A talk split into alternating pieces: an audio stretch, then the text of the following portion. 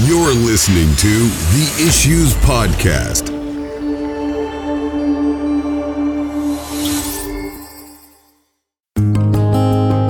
Keep thy heart with all diligence, for out of it are the issues of life. This is an episode of the Issues Podcast with your hosts, Stephen Russ, Tom Brennan, and Martin Wickens. Topic of the day is separation, and I came across a tweet from a podcast listener. This is Wesley Morrison, and uh, would love to meet Mr. Morrison, by the way, one day. Have yet to meet him in person. Um, and it says a thread. Anybody ever stop reading when you see the word a thread, or does it actually make you read more on Twitter? I'm, Depends curious. who's depends who's the tweeter. Ah, okay. Yeah. Because sometimes. I want to read and sometimes I go, I don't have time for that. But I, I like this guy. So you're right. That's that's the way this goes. Um, Acts 20, 27 says, For I have not shunned to declare unto you all the counsel of God. Christian friends, there's never a good reason to completely avoid addressing a specific biblical principle. This includes the doctrine of separation. Then he goes on hypocrites, legalists, Pharisees, and I like this one religious idiots abound. I get it. These types made Jesus sick, and they make me sick too. Just the thought of possibly being associated with them makes me want to run 100 miles per hour in the opposite direction, but that's never the right response. On the contrary, it's probably the worst thing we can do and often leads to legitimate compromise and carnality. We've all seen this happen. The right response is to stim- simply stick to the Bible. Don't add to it or take away from it. Deuteronomy 4 2, Revelation 22 18. But do rightly divide it. 2 Timothy 2 15. Speak the truth it contains boldly, but do so graciously. Colossians 4 6. And in love. Ephesians 4 15. Take great care to avoid hypocrisy, inconsistency, and contention. Like Paul, let's take great care to cerebrally declare all the counsel of God. Acts 20 27. Big word there. Uh, and he closes with God will honor this. And, and I agree with that. And one thing that I like about what he said is just because other people misrepresent a biblical doctrine or principle, we should not run from addressing it. Don't you think we do that? Yeah, and that's that that has a lot of applications to it. That that point that you can't Mhm. overreact to a bad application of a Bible doctrine and practice by not doing it. Right. Right. I- I feel I feel like and I'm not speaking necessarily of my home church or any critical sense of any one pastor, but I feel like for instance, because we were raised in such a non-Calvinistic group of pastors and churches, um, that I only ever got the um, the people pleaser perspective of Calvinism, and we would never address when the Bible used the word election. And so I Oh, made a commitment. I made it. You know, it's it's in the Bible. I mean, there there is an elect. It, wouldn't it be better to actually just address it and and maybe without any kind of malice or any kind of contention or or any kind of militancy, just say, so here's what the Bible means.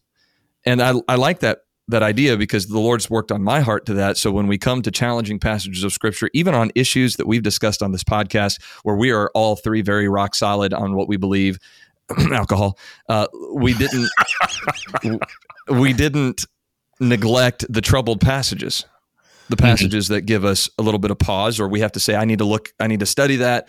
And we need you know i, I like what R.B. Ouellette says. He says i like the questions that i have about this about my possession better than the questions that i have about your position. You know because we all if, if you study the bible occasionally you're going to run up against a question. So this issue getting back to the issue of the doctrine of separation um, i think we've all seen it used and abused and and and it's it's the red meat preaching it's the it's the people pleaser or the vacuum or the what's the not vacuum echo chamber preaching i'm sorry um, Mhm. that we Yeah. we sometimes run from addressing it because people have been uh, horsewhipped with it a little bit so I thought it was interesting seeing that seeing that tweet this morning because I saw it I think before you commented on Okay. there because Yeah. we planned on doing this episode and then I saw that this morning and I thought oh that's that's good that's helpful Yeah. and then you you commented underneath it and I liked that he he starts by describing it as the doctrine of separation correct because this has been a big conversation among certain online personalities whether separation is a doctrine or whether it's you know a, a non-fundamental and so i like that he calls it a doctrine I You know, like how you also are so very nice to people, Martin, that you said online personalities when what you meant were trolls. But go ahead. well, it's not just trolls because it's come up from You're right. You're I. I mean, 20 years ago when I first got online, or I guess 25 at this point, I remember a very vigorous discussion with a man uh, called his his screen name was Doctor Bob, and that's what he wanted to be called was Doctor Bob, and so we all called him Doctor Bob. But he insisted to me. We were talking about separation, and he says to me at one point in some conversation somewhere, he he starts listing these systematic theology books on his shelf. I'm staring at the part of my shelves here. I'm in my library where the systematic theologies are, and he starts listing off. I got Chafer, I got Hodge, I got whatever, and Grudem, and you know, and and, and Bancroft, and there's no doctrine of separation in these. And back then, I didn't know systematic theology uh, because I would have told him he was wrong. Because it, there is the doctrine of separation is an aspect of the doctrine of sanctification, Mhm. but I responded more simply, and I said, "Dr. Bob, you're looking in the wrong book." Mm. Nice. Yeah, it, it because is. there is there is a doctrine of separation in the Word of Yes. Well, Mhm. it's it, that's the thing that that baffles me is is you know we and I and I get it. I mean, I get it. We we see people turning either phrases of scripture or doctrines of scripture into into a uh, an attack dog, and and that bothers us because it gets taken to a, an extreme on one side. But if it's in the Bible, we need to look at it. We need to look at it for what it is and we need to study it to show ourselves approved. I, I think uh, Wesley Morrison just referenced that in his in his um, thread, and so that's kind of the idea of our conversation today is just addressing it from the perspective of what does the Bible say about it. I'm sure that throughout that it will also include how we've managed to put it into practice in our own lives or how we see it personally. Um, but we want to start there. So um, I guess the the questions because you know, I had a, a really smart guy tell me one time he said the question is never what's the answer it's what's the question. So i tried to think of questions Mm. about this particular Mm. um, this particular subject. And so the question that i thought of was this you know what is biblical separation in the sense of what does the bible actually say about it? Um, where does it where does it show up? And and when it shows up. Now i know you said tom that sanctification is an aspect of separation is that correct is that the right quote No, separation is an act is an aspect of sanctification. Sanctification is a bigger subject. Separation is go. part of it. okay The All right, so sanctified will separate. there you go there you go The sanctified are separated and will Yes. separate. But the Ah. separated are not necessarily sanctified. Okay. Yeah, it's it's in how you say it. I like it. That that's very clear. So then so then we need to define that. And if we do, are we defining it as sanctification and then get getting more narrow from there? Is that how we're doing this? Martin, you had re- you we were referencing before we started uh, recording some some teaching you'd had on that in your in your Bible college days. Why don't you Why don't you start this answer and let's see where it goes? Well, that was in the very much in the context of um, ecclesiastical separation, and it was uh, you know my teachers we were in Northern Ireland, David Moore, Stephen Borland, and a couple of others, and they recommended to me uh, the writings by Pickering and Moritz, and I was just looking; these guys were writing in the early '90s, and they were highlighting the need for ecclesiastical separation. And in Northern Ireland at the time, you know, Baptist churches were compromising all over on creation, on end times teachings, on Bible versions. Mhm. And so it was very much in their minds to explain that as as a church, we need to make sure that we are pure in our doctrine. Mm-hmm. Yeah. Uh, so that so how, would you define separation then? I guess in that context as purity. Well, I would say so because I I think you know sometimes it gets framed in the the sense of someone being self righteous and separating from a preference, but every statement of truth is a declaration that there is something therefore that's wrong, Yeah. and and so if someone says you know the Bible doesn't talk about separation, well every time it says this is right, this is wrong, you know holiness it, it presumes Yes. separation, Mhm. and so I think it's like God never wastes time proving He exists; He just says I'm here. Right. And I think separation is maybe along those lines. You know, if you're pure, then you stay away from the impure. And if you're right, you stay away from the wrong. That's a really good way to phrase that because separation is implicit in the subject of sanctification or holiness. In fact, if you look up the word holiness in the Old Testament, the term that's used most often in the original language for holiness has its root meaning as cut. Mm. Meaning I'm going to I'm going to cut myself off from something. I'm separating myself from something so I can separate myself to something. Isn't that what sanctification is? To be set apart? Yes. Mm-hmm. Meaning, so for example, the vessels in the Old Testament that were dedicated specifically to be used by the priests in the in the in the temple worship, they could not be used for regular everyday purposes. They were only to be used for the purposes of the priests, you know, in the observance of the uh, of the Jewish religion. So they were separated from regular use and dedicated to solely the priest's use. And that I think is an illustration of where separation, as you said, is implicit in in every aspect of right and wrong and and do this and don't do that. we we tend to look at separation as such a negative thing, but don't you think that it, in the Bible it always starts with the positive? As in, we are separated unto Christ. Those things that were separated uh, for the priests were for the worship of God. I mean, that's a positive thing, but the natural reality of that is that there is a negative. It means that there are things this cannot be used for. Right. Yeah.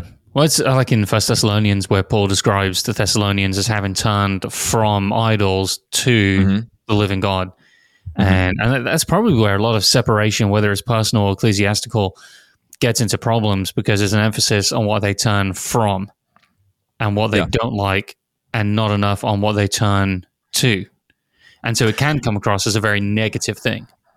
And we love as and of course all three of us are pastors, but preachers love to point out, you know, don't do this and don't do this and don't do this. Yes. There's clarity there. Yes. and we love to draw those lines. I mean, just just speaking broadly as a vocation, we love to draw those lines. Don't do these things, Mm-hmm. and it's a little more amorphous or or hard to draw the line of go do such and such or go be Right. such and such. And so separation is a, is a cheap way, and I'm, I sound like I'm criticizing separation, and I'm not. Separation is a cheap way to make yourself think you're holy or make yourself think your church is holy or your ministry is holy because look, we don't do this and we don't do this and we don't do this Yeah. Mm-hmm. right? And Yes. obviously, to separate, there has to be things you don't do. but you're Yes. perfectly, you're exactly right. It is separation. You don't do those so that you can go in the direction of the Lord. This is interesting because I'm sorry, Martin. Did you have something you wanted to interject there? No, I was going to say, I think it's a it's very much a human nature thing. When I was training uh, in, in management, one day they had us walk around this super Walmart si- sized store. It wasn't Walmart; it was a British grocery store, retail store, and they they were pushing this thing they called "Ask More Than Tell." And so they were trying to get away from the old school managers who would be like, "Do this, do this, don't do this," you know. But it was ask more than tell, and they said, "Go around the store, look at every sign you can see on fire exits, on you know." You know staff only and, and look at what comes across as negative as a don't don't don't and look at what is you know you're allowed here you can do this we empower Yeah. you here and it Yeah. was saying you want to achieve the same thing but you kind of flip the script a little bit Yeah. um, and so just you know it's, it's a human nature thing and it's more it's easier to say don't do this don't go here don't do that you know and Yeah. it's a battle i think we have to face it, it, it is easier to do that do it that way where it's it's the do's and don'ts and the lists and all that but so back to tom's point though about it's a cheap way to portray a particular uh, I know you're going to regret the way you put that. I saw Yeah, you roll your no, eyes when you. Uh-huh. Yeah. but I think I think so. Let let me see if we can help further define that. Um, I've been preaching through this year Ezra and Nehemiah, and in Ezra they restored the worship, and then Ezra restored the law and the teaching, and then in Nehemiah you see a restoration of leadership and a picture of his leadership, but you see them building a wall. Okay, I have heard that wall preached oh, I mean, my whole life about what you know. That's a that's a wall of protection, and and it's been used to promote the idea of standards and all that. Now, I don't disagree with that to an extent because what that wall did for Jerusalem was it gave it back its distinct sovereignty, and it helped restore Israel into a people again. They had been depressed, discouraged, debased. They had been beaten down. And the Bible says they were in distress, they were a reproach rebuilding the wall raised them back up to a level of a distinct people. But I made the point to our church. I said there are some protective things that we put in our lives, just like they put that wall up, that makes us distinctly Christ's. And it, it it's the outward expression. Notice they didn't start with the outward expression. It started with the worship. It went on into the understanding aspect and then into the outward expression. But I made the point to our church. I said, the reason for that was that 400 years later, God was going to send his son to a place that was distinctly his. Now they were they had all kinds of problems. I understand the Pharisees and the and the they were very legalistic, all of that. But in the process of that, you never find where after they got done, it was all about the wall. They didn't Yes. draw attention to the wall. It, they never Versus- said, "Look at our wall." versus the Pharisees, where everything was about the the fence around the garden of the Torah. That's right. That's right. That's that's so great. That's and I should should have brought that up, and I probably still will. But the point about our separation is is it's it's not a trophy. Right. It's something that should come from a deep and abiding uh, passion for holiness that is that is acquired, I think, through close communion and worship of, of the Lord. Um, so it, it just goes hand in hand with with what I was thinking. So I I, I kind of laughed when you said it's a cheap version because I said, oh, he's that's not what he wanted to say. But to further define it, do you think that clarifies it more? I think we would have to ask our listeners, but but yeah, I mean, I, I like the way that you uh, Well, I'm just here to rescue you, Tom. That's all. anyway, in that case, you're going to be really busy. I, I think it's good as well that the way you phrase about um, separation being looked at as a trophy. And I think that's where a lot of it's gone wrong, um, where separation became the object rather than an outgrowth of something else. And so Yes. you had a lot of people who celebrated how separated they were, yes. but there was no grace to it. There, it was all about the wall, like you were saying, and not Mhm. about the worships, not about the truth. And uh, you know, I think we had a list of some of the points that Pickering made, and I think he touches on that. And so Yeah. I like that phrasing of it, though. I, I- I think a great example of how this plays out in real life terms of what happens in our heart is you can be separated and be proud about that, but you can't be holy and be proud about that. Hmm. Mm. Yeah. Right. So separation doesn't have to feed your pride if it's in the process of being sanctified to the Lord, becoming holy, and it is a necessary part. You can't be holy without separation. Right. I believe that Right. biblically and practically. yes. But you but you can be proud about your separation when that wall to use your term or becomes the point you can become proud about how separated you are and how much better you are at being separated than so and so etc and you're nowhere you're nowhere close to the lord even though you're separated Right. So the question is Does separation produce holiness or does holiness produce separation? holiness includes separation There you go. But it separation then is a fruit of holiness? no it's it's a oh maybe uh, uh, okay so i have a phrase in freed from sin that says holiness is an inward grace that works its way outward Yeah. hmm I, I think what you're trying to avoid is is you also believe that separation is a discipline at a certain point, don't you? sure Yeah. Yeah. I get it. 100%. So okay, then let's let's talk about the types of separation. In my mind there are two. There is ecclesiastical and there's personal.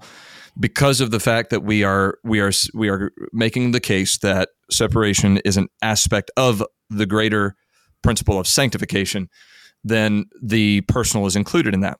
But we've already kind of started with the ecclesiastical, so can we define ecclesiastical separation? Like can we on this podcast? I like so we we earlier referenced Ernest Pickering. He was perhaps, in my opinion, the best writer the GRBC ever produced. Okay. And I grew up in a GRBC church. I heard Ernest Pickering preach when I was a boy. I don't have any vivid memory of it. Didn't read his books until I was much older and already pastoring. Mhm. I didn't have as good a training in that respect as Pastor Wickens had. I had to find it for myself. But he titles his book about biblical separation "The Struggle for a Pure Church." Hmm. So if so, I think if you want to define ecclesiastical separation, it is the struggle for a pure church. It's what you're trying to do to make your church doctrinally pure. hmm Okay. And then I guess the question that pops up in my mind when you say that is is the the New Testament then also includes morally pure. Yes. Yeah. So doctrine shapes behavior. I'm not Yeah. I'm not trying right. to you know say it doesn't. But, But those ecclesiastical, are the, the, idea of ecclesiastical separation is you're talking about what church is going to cooperate with what church based upon what doctrines you guys hold or disagree on. Mhm. This is where you get fundamentalism, where fundamentalism is born. This is also why evangelicalism is is born out of a reaction against fundamentalism, right? And Harold Ockenga and all of those things. And so it, it's those lines we're talking about where you're something is birthed out of a desire to to make sure the doctrine is correct and the practice is correct. yes.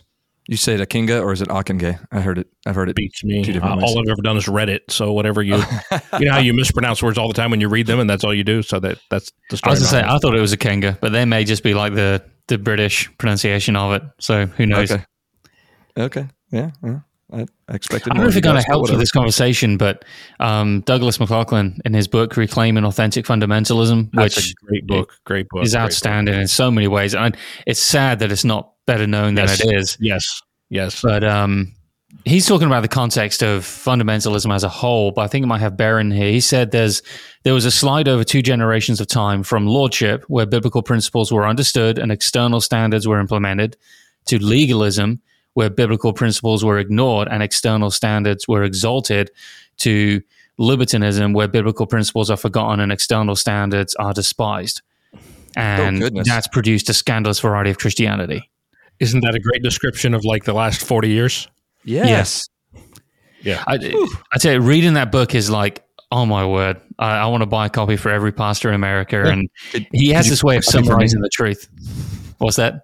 So I can have a spare copy copy, for me? maybe. So if one of our listeners would like that, if one of our podcast hosts doesn't want it, Uh, yeah. Well, hold on. Come on. Start with your We would send it to you, brother Russ, but you would only read the introduction anyway. So Uh, no, I would just ask AI to summarize it. Anyway. um, no, it's it's, it's a great great summary. I think of where we were and where we've come to, and why you had the reaction of right. evangelicalism and Akenga. Um, so yeah, I like it. Well, okay. So I think I intended at the beginning of the conversation to touch on these issues in two two different ways, but we're probably going to have to deal with both ways as we go along through the conversation, as opposed to starting with one and the other. Because you have the positional, that's the doctrine. I mean, purity, doctrinal purity is is the goal of ecclesiastical separation. But then that has to be balanced with the practical aspect of how that's implemented in our churches. And you know, it seems to me like there's different grades of how that is implemented. If you have a, you know, obviously, if you have a, a, an overtly doctrinally incorrect, um, I, I say cult or church or whatever, you know, there's no cooperation available. You know, we're not we're not going to co- have a Catholic priest come and speak at our Right. church. Right. It's, that's just that's out of the question. And I'm not going to preach for a Catholic priest. I'm not going to do that. Uh, although I did sing at a Catholic funeral. That's a story for another day, twice. So, with that being said, then there's there's an area where there's no cooperation. Is there an area where we can fellowship but have limited or no cooperation? And then at what point are we willing to say full cooperation? I think there's grades of ecclesiastical separation Okay. based upon, for lack of a better phrase, grades of infection, or maybe grades of disagreement is a better term. Okay. Mhm. If I think that you are a liberal, a theological liberal, I'm not going to associate with you at all. I will be polite to you in the coffee shop. I will not associate with you at all. If I think you're an evangelical, I will happily sit down and have a great conversation with you in the coffee shop about the Lord. But Mhm. I also won't bring my church alongside of your church at a Greg Laurie crusade. yeah. But it's not. But it's not the same thing as how I would view, you know, the the the United Church downtown that sponsors the Gay Pride Parade. Like it, it it's a whole different level of separation or of uh, and of application of separation. Does that make sense? Yes. Yes, it does. And is this where some of those like single issue elements come into it? So with abortion, I know we've mentioned that before. You know, there will be times we will stand on the same platform as someone else, figuratively or literally, uh, for a pro-life cause. Mhm. But is that because we know the risk of using your word infection is low? Like somebody's not going to stand up and say, you know, something which is not the gospel, but portrayed as the gospel. We're there to make our voices heard about pro life. and and you kind of hedge that and say this is the only the only partnership we have in a very limited sense because that's the way we can get our voice heard. Does that make sense? Yes, and that's a great illustration because here in Dubuque, Dubuque is heavily Roman Catholic, and a lot of staunch Roman Catholics, like old fashioned, dedicated Roman Catholics. And so, yeah. the Right to Life movement is big here. The Right to Life dinner has fifteen hundred people at it in a town of sixty thousand people. The mm-hmm. senators come, the representatives come, you know, and we go to those. We go to the Right to Life marches. We go to the to the dinners. We we I've written for the for the newsletter for the for Dubuque Right to, Dubuque County Right to Life I don't view that as something that ecclesiastical separation applies to because abortion is not a religious issue. It's a legal issue. It's a political issue. It's a it's a it's a moral issue, but it's not a religious issue. And maybe I'm dicing that too fine because I can tell the way you're staring up at the ceiling, brother Russ. And I just think your chin. that Tom woke up on a particular side of the bed today. He's used cheap He's used he's used infection and now, now you know no I I understand what you're saying. I do want our listeners to understand it is a spiritual issue, no doubt. It is a spiritual issue. But what you're saying is is that that we want we we're okay with partnering or or standing on the same yes. side of that issue with anyone. Yes. yes. within reason. Yes. So, so we're not going to have a joint prayer meeting in our building with Catholics and whoever else who clearly are unbiblical, but we will, on a political level, side with them and say, you know, or side yes. with, you know, on the same yes. position. And, and and I've done the same thing, Tom. I've I've prayed at our local Right to Life banquet, which in Southern Indiana. So the Southern Indiana Right to Life banquet is the largest one in the nation. I mean, it's it's unreal yeah. the people that come out for it. Um, and and so whenever I'm asked, I'm like, yes, yeah, happily, and right. I do that, and I have done that. Um, but again, you know, we're not bringing that into our church auditorium. We're mm-hmm. not promoting that as everyone who believes that abortion is wrong is a doctrinally correct Christian or spiritual right. leader. Right. So, but that's an easy one to make on the side of no cooperation. Okay, we may we may be able to work among that group, but there's no cooperation there. What I think that we Okay, so let me ask you this. Is there ever a middle ground where there's limited cooperation? And what does that look like? Because most of the time we go from either no cooperation to total oh, cooperation. Oh, and I'm that's it. Some, I'm thinking of something really snarky and I can't say it. oh, you can say it, Tom. You're already no, after this podcast. If our listeners will email me, I will tell you what I was going to say. Better write it down, man. But yeah, that's true. I, I, won't remember. I think, I think he knows. I think I know what he's thinking. Maybe you might. You might. Why you don't might. you say it with your British accent, Martin? You'll get away with it. Uh, who yeah. knows? Everybody loves Brother Wickens. Have you noticed that? Asking, yes, everyone in my church who listens to the podcast loves him. You and should go like me. You should go to a conference with Martin. Yeah, I'm. I, yeah, I'm unseen. I just, I'd just be the minnow trailing around in the wake of Moby Dick. Uh, we're not even we're not even the minnow. We're the chum on the in the water. I mean, that's yeah. it. It's like, yeah, I don't like these guys, but Martin, oh, would you go running with us in the morning? Oh, anyway. Well, if you ran, Sorry. then maybe you'd get invited as well. But anyway, um, speaking of being snarky, yeah, no, and seriously though, yeah, I say seriously. What was your What was your question before we got off track here? I am playing the devil's advocate because I, I, think we need to talk about this. Is there a middle ground? And independent Baptists are good at being all or nothing. Mm. So, so there's you know, come on, where where are we at? So yeah, so when I was in Chicago, I would take I would go down to Pacific Garden mission, mm-hmm. and I would take I would take a service and I would preach. My kids would sing, and we would evangelize, and mm-hmm. and PGM is an ecumenical organization. Mm-hmm. We would go down there and we would we would take a service. We would we would run a bus down there and we would pick up people that wanted to come to our service. We did that for a while. Sure. But we would not support PGM financially. Okay. So we drew the line at sending them money because we didn't agree with the fact that they also, you know, use Mormon support and, you know, et cetera, et cetera. And so that's where we drew the line with that, where we would participate in a limited way with their ministry, but we wouldn't support their ministry. And maybe it's a line that someone else would think is a fake line, but for us, it was real. That was, and that, and there's my question: Is that the the area of limited cooperation? Is that an area of individual soul liberty on the part of the pastor or the church, the leadership?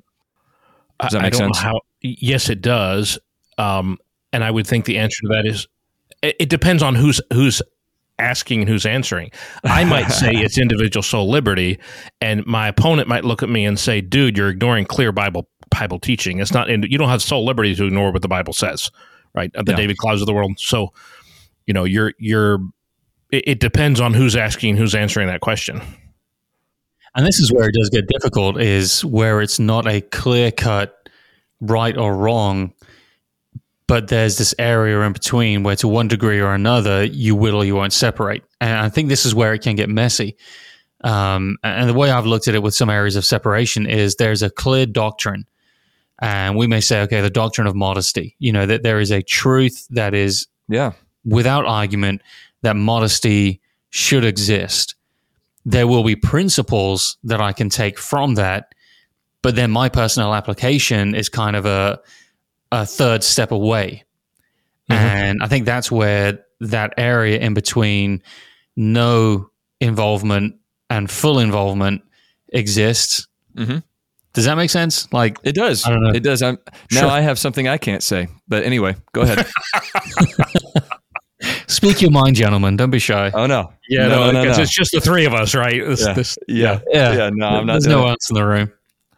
So, so um, um, we're really riding the line here between the positional and the practical, as in everybody may agree with what we said is separation. They may not agree where we draw the line. And that's what I'm asking. Is that a matter of individual soul liberty at a certain point? Like if a church wanted to support an adoption agency or a um, or you know give money toward putting in a baby box at, at a fire station along with a mormon church. They may give money to this too you know but we're going to do this and that's it's part of our it's part of what we feel comfortable doing. And i'm sure we all have personal illustrations of where we have where we have ridden that line. And so i just want to acknowledge that that happens. Hmm yeah, no, I, I- I understand it does. okay.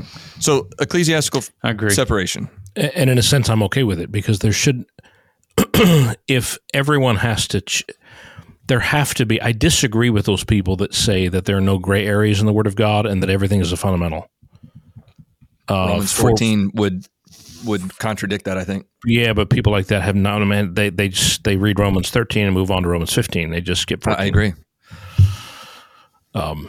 so yeah, I'm, in some sense, there there certainly has to be an application of individual soul liberty there, and and that okay. So to move then back to, you know, we were talking about Pickering earlier, and and Martin referenced his his his talk about how you approach separation. He mm-hmm. emphasizes a lot in that book to be gracious.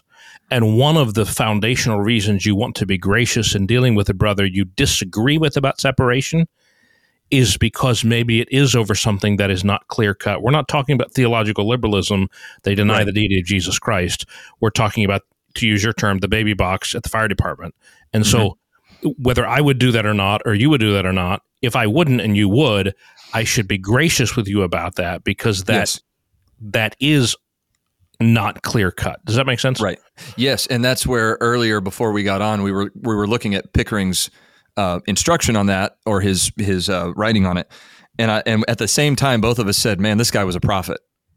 Yeah. Because of because of what's happened with that. So, can I give the list? Is this a good time to give the list? Yourself. Help yourself. Okay, mm-hmm. so Ernest Pickering's Heart of a Separation Heart of a Separatist's List in his book The Struggle for a Pure Church.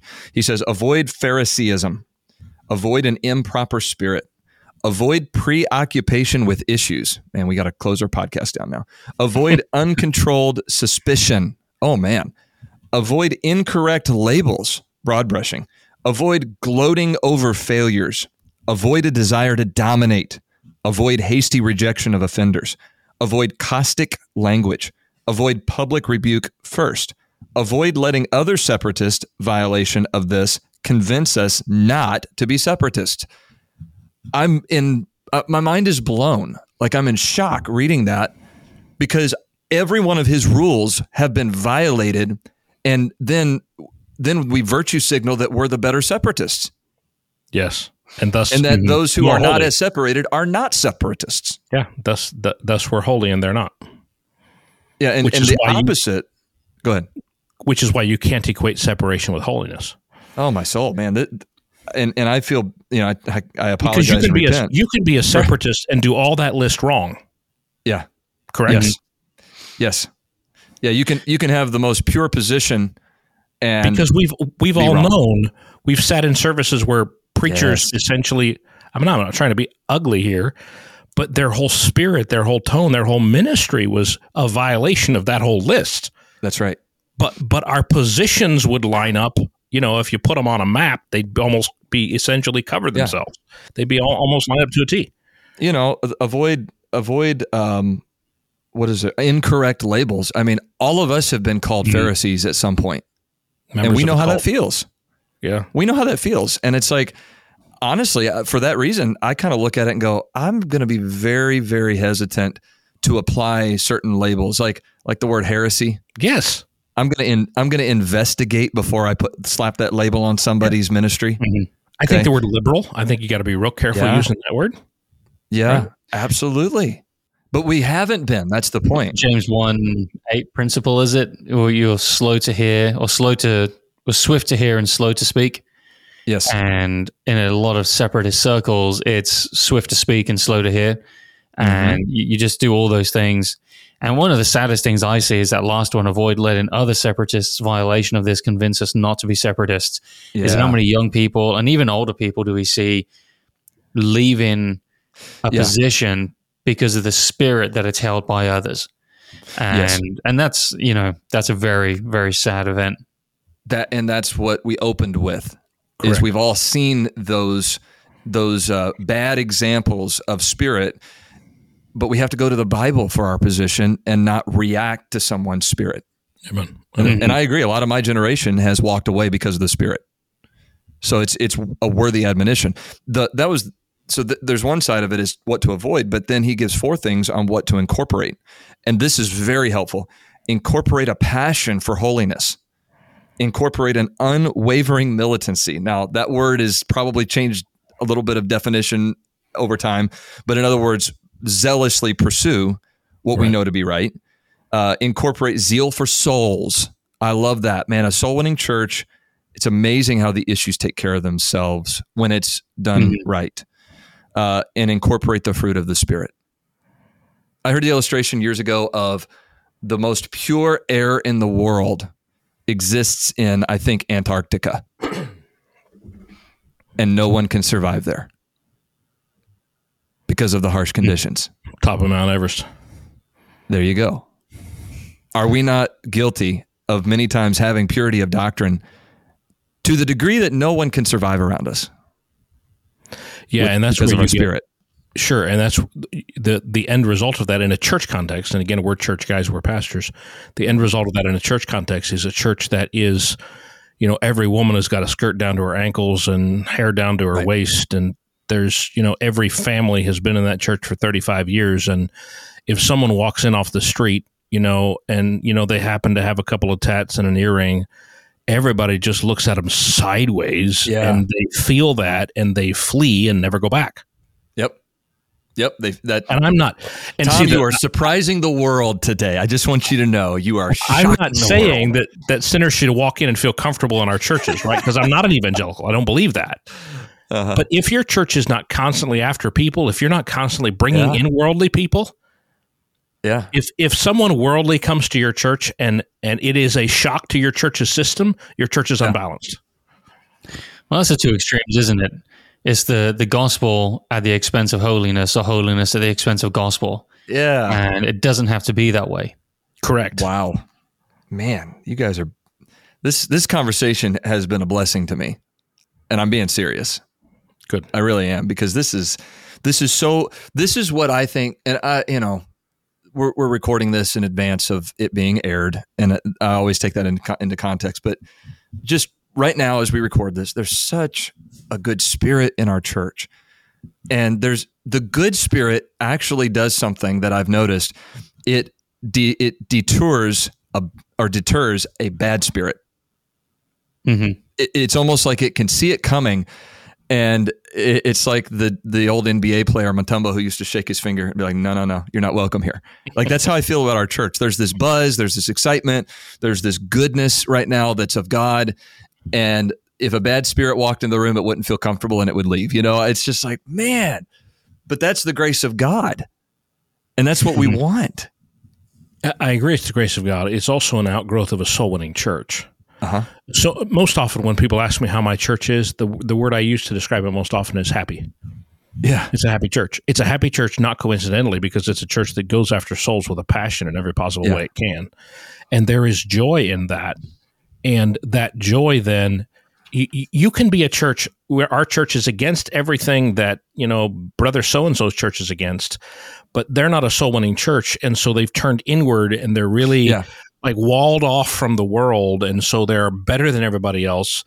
Militant know- in a negative sense. Yeah, and and it's we ag- we would line up on separation on the same things, but when you, and this is why Pickering is his point about you know incorporate soul winning. If you don't, you become the negative aspect or Mhm. outgrowth of that church rather than the positive side of it. Yep. Yeah, we had a lady again. This is being recorded in advance, but we had a lady attend on uh, this past Sunday, and on the way out the door, she said, "If I hadn't come here today, I would have never believed there was a church like this in this town."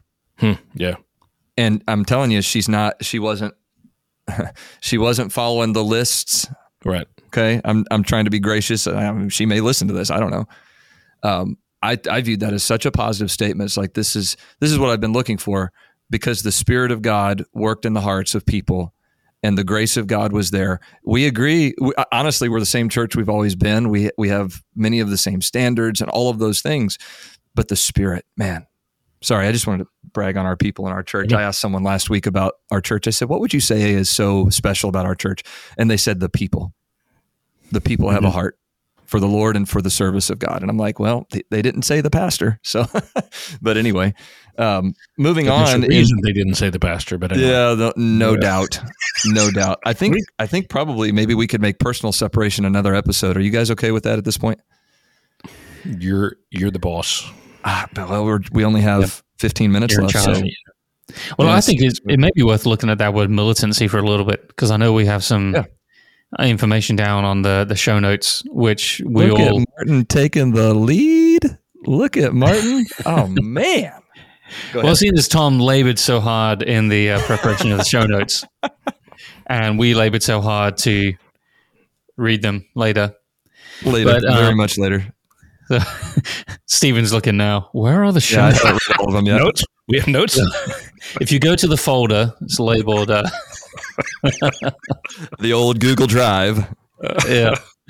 Well, we'll give you a minute to look up AI and uh, give you some, some Right, yeah. information. But I take I take that- Tom's four four pages of show notes and I put it in Chat GPT and say, please correct all grammar and punctuation, and then I read it. It's great. You're a smart man. I know. well, we correct your notes, but you don't make any. But yeah. Yeah, I I just started recently paying for Grammarly, but I don't put the show notes in Grammarly, so No, yeah. it's the blog posts and the books. I'm not saying it's a pet peeve, but Tom does not capitalize the first letter of his sentences. I'm just saying. So anyway, Well, maybe it's not. Uh, anyway, we should probably. Does this move call for separation? I, you know, I, I yeah. Well, well, we've separated over. Never mind. Okay. Well, what's your, so let's be quiet. Well, go back. To, Brother Wiggins, what- go what's ahead. your We'll, we'll position? uh, Edit. what, what's your position on um, the Oxford comma? I would do the Oxford comma was coming up next. Before you got the words out of your mouth, I knew it was the Oxford comma. Are we I'll supposed to take some that. principle? Are we supposed to take some principle over this that like we usually separate over the lesser things as opposed to the greater things? I don't know. Anyway, Are you trying to say the Oxford comma is a lesser thing? Because if so, brother, that, them is fighting words. uh, He doesn't honestly, know I'm, what it is. I'm not Okay, going that's there. true. I do know what it is. I do know what it is, and I'm. I don't care. I don't care. What? Man. Anyway, Not Back now. to militancy. Militancy. Brother Wiggins. Militancy is all in how it's directed. I mean, you cannot you cannot deny that the New Testament church in the first century, century was a militant church, but they were not militant um, in the sense that a lot of people think of it now, right? I mean, I, I I purposefully wanted to posit that word and say this is the positive sense of militancy when when um, Pickering says incorporate unwavering militancy. I think we should know what that means. I think he and maybe Brother Wiggins might have a different tack on this because he's read those same books. Uh, I think what Pickering meant by that, pick, that's not Pickering's term. That's a classic definition, a classic word used in describing what a fundamentalist is. He Yes. believes all these doctrines and he separates over them and he fights for them. And the idea of militancy is that you're going to fight for what you believe is right and you're willing to separate over people who will not abide by those things that are right. And this is the, Mhm. the the struggles, the doctrinal struggles for the Presbyterians and the Methodists and the Baptist conventions and where fundamentalism came from. So militancy is something that's in the DNA of fundamentalism, and it it, it reveals itself both in ecclesiastical separation and personal separation. We are we are a cantankerous bunch, right? A fighting fundamentalist is a term that Mhm. is is just well known because that's in our DNA. That and that word militancy means you're willing to fight for what you believe is right doctrinally and Mhm. practically. That's how I understand it. That earnestly contending for the faith. Yeah. Yeah, I, I think some of the most militant people I've interacted with online have been those who say they don't believe in being militant, and they're militant Mhm. against being militant, and, and they don't see it. There's just a lack of awareness. Yeah. Um, but I like one of the quotes we had from Moritz about uh, militancy. Um, he said that the no, I've lost it. The separatist realizes that in his militancy and refusal to compromise, he must display the fruit of the Holy Spirit in his life. He knows that fruit is only produced in a life surrendered to the Spirit of God. Love, gentleness, and meekness mark his conduct. Wow. And so militancy doesn't rule out gentleness and kindness and all these other things. It's a part of it. Um, and I think it's another false dichotomy that those who would make themselves our opponents would paint that they would say either you're gentle or you're militant. They don't see that there's room for both. Yeah. Yeah, that, I, I was thinking about that. It's like meekness and militancy can't can't exist in the same space with them, Well, but can, it should. Can, can we just go back to Jesus Christ? He was full of Yes. what? Grace and truth. Grace and truth. Yeah. Absolutely. That's that's that's both. You you God is both. He is both. You know, you know, the classic uh, idea that fundamentalists elevate the holiness of God above the love of God, and evangelicals elevate the love of God above the holiness of God. And I think that's largely accurate. But God is both love and holy. God is holy is a statement you find in the Bible. God is pure is a statement you find in the Bible, and God is love is a statement you find in the Bible. He Mhm. holds both of those in perfect tension. I'm not sure that's the right word, but in perfect balance. Uh, and so, for us to to to assert that there's there's one you are supposed to be and one you're not, that's that's a an, an unbiblical, ungodly thing. hmm Yeah, there's a passage in the Bible that says, "My name." God says, "My name is jealous." Hmm. I mean, he he is jealous of his people, desiring their purity and their love Yes, for him and obedience to him. Hmm I mean, that's that's both. And powerful. Uh, some other things Moritz says. Martin, did you put these notes in, or did Tom? Like I said, you, you guys. I, I did. They're from so Fred Moritz is a uh, currently he's a he's a professor at Maranatha. Uh, he's also headed a mission board and he's uh, written some things. And I've had uh, some good interactions with Brother Moritz. But Okay. he wrote uh, a, this. This comes from a little book called "Be Holy," uh, and this is this is similar to sort of Pickering's list, where he's talking about this is the way that you approach separation. These are his conclusions. I love the number eight on the list. It says the separatist has real compassion for those whose doctrine or lifestyle he must oppose. Isn't that the book of Jude? To go back to the book of Jude again about Yeah. snatching them out of the fire. Of some have compassion, right? Mhm. Others snatch them out of fire, hating him the garment spotted by the flesh. Oh man, Because it, Yeah. because if we don't, if we're despising them, if we're th- where this impacts me personally, I'll give you a, this is a, a, a conviction convicting thing the Holy Spirit with me is I struggle with being compassionate toward the transgender crowd, the gay crowd. Um, I struggle being compassionate toward them, Mm. and this is an area where I think evangelicals are better than I am. They can they can they can extend that compassion where I often just simply want to turn Old Testament prophet and you know throw them off the Yeah. deck of the ship. Um, but to to to hold that in balance, to be compassionate toward the very people that I think are wrong, Mhm. that protects me from pride. It protects me, protects, insulates my own heart from becoming carnal. Yes. Yeah, I, I've been. I think. I think a lot of um, people in our churches even feel how you feel about that. I made a statement not too long ago, as I'm preaching through Romans one, mind you, Mm. that I am looking for and praying for the day when we can win someone to Christ who is of that lifestyle and watch God's redemption take place in their life and sanctification take place in their life and and see the goodness of God just how good God is to be able to rescue someone from that lifestyle and mm. I said that because I believe it but I also said that for the benefit of people in our church who tend to be more militant about right. that issue and mm-hmm. they need to understand. We had a gentleman in our church to take a different people group who um, he's he's a military guy, veteran, all of that, and he had a really hard time embracing the idea that God loves Muslims after 9-11 yes. after all yeah. i mean he struggled yeah. with that and i'm just telling you this is this is the truth i'm not telling you who it is so he got with one of our missionaries and took a personal missions trip to dearborn michigan and he didn't tell me he was doing this and i'm okay with that and he came back and he looked at me he said i, I got what i needed pastor Good. He said, God's broken mm. my heart. That's a wise man. Whoever he is, oh. he's a wise man. Oh, it, it, and that's where I think people, when they say the people of this church are, are, truly amazing, I agree with them because they take spiritual steps forward on their own, and they just go forward, and that's what this guy did. And and what we have to have is we if if we don't have that compassion, then we have to find a way to get it. So how do you get it? Well, this gentleman went up to Dearborn with a missionary to watch that man pour his life into the Muslims. So he humanized those people. Mm-hmm. Which you have to be careful of because you can humanize yes. them so far you're willing to abandon biblical truth because it's going to hurt somebody. Yeah, you might so err on the side of love out, instead of truth.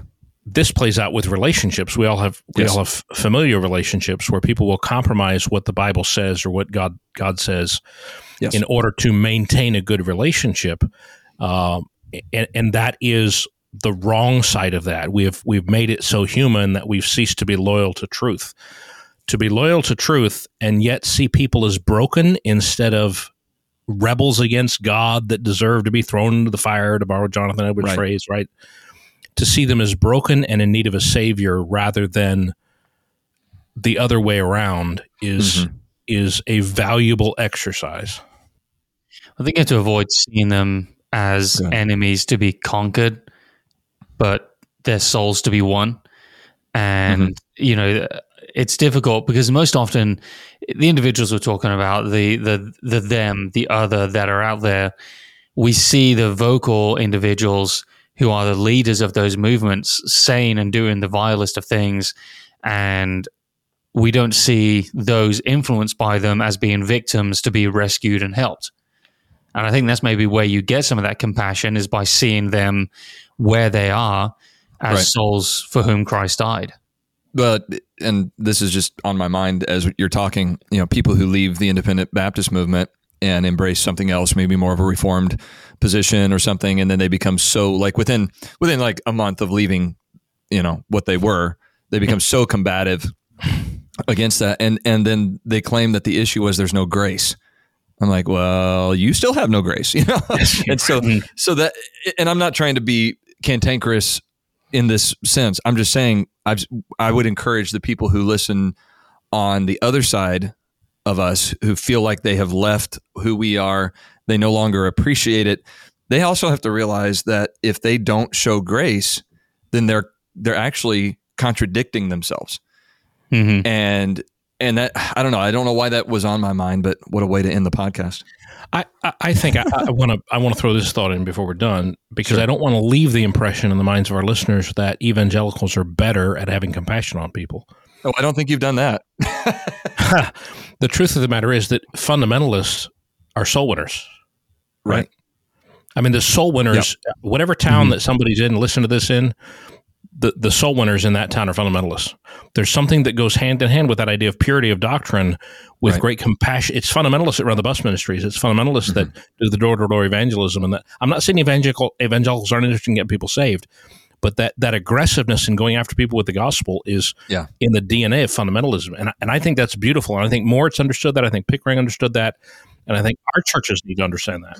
Yeah, that's where he said incorporate a zeal for souls. I mean that right. that is that mm-hmm. has to be, inc- and and and that's where you you do, um, Tom. Going back to the beginning of our discussion here, you do balance the fact that uh, separation can be a fruit of holiness, but it's also a spiritual discipline, and it's amazing how that when we amplify our soul winning efforts and we proactive I, I, call it proactive proactively go after different groups of people in in a way to show the love of Christ present them the gospel mm-hmm. and in some ways it may even be by just turning the soil and getting them familiar mm-hmm. with us so that we can have an open door later and so doing more of the good goodwill things for the community um, that you know every time we've done that it has made our church a more gracious church a more mm-hmm. loving church, a more mm-hmm. a, a, happier church, a more joyful mm-hmm. church every time we do that. And so I agree with you that if we really love people, we're going to give them the gospel.